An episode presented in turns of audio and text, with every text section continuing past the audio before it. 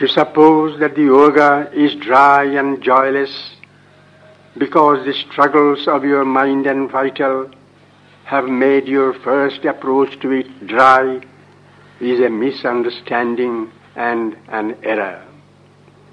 The hidden springs of sweetness will reveal themselves if you persevere, even if now they are guarded by the dragons of doubt and unsatisfied longing. Grumble if your nature compels you to it, but persevere. The supramental is not, as you imagine, something cold, hard, and rock like. It bears within it the presence of the divine love as well as the divine truth. And its reign here means, for those who accept it, the straight and thornless path in which there is no wall or obstacle, of which the ancient rishis saw the far off promise. The dark path is there, and there are many who make, like the Christians, a gospel of spiritual suffering. Many hold it to be the unavoidable price of victory. It may be so under certain circumstances, as it has been in so many lives at the beginning, or one may choose to make it so, but then the price has to be paid with resignation, fortitude, or a tenacious resilience. I admit that if borne in that way, the attacks of the dark forces of the ordeals they impose have a meaning.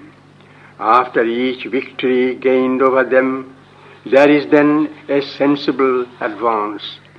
Often they seem to show us the difficulties in ourselves which we have to overcome and to say, here you must conquer. But all the same, it is a too dark and difficult way which nobody should follow on whom the necessity does not lie.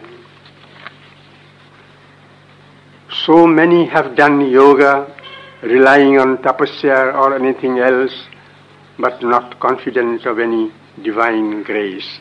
It is not that, but the soul's demand for a higher truth or a higher life that is indispensable. Where that is, the divine grace, whether believed in or not, will intervene. If you believe, that hastens and facilitates things. If you cannot yet believe, still the soul's aspiration will justify itself with whatever difficulty and struggle. I have never said that yoga or that this yoga is a safe and easy path. What I say is that anyone who has the will to go through can go through. For the rest, if you aim high, there is always the danger of a steep fall. If you misconduct your aeroplane. But the danger is for those who allow themselves to entertain a double being, aiming high, but also indulging in their lower outlook and hankerings. What else can you expect when people do that?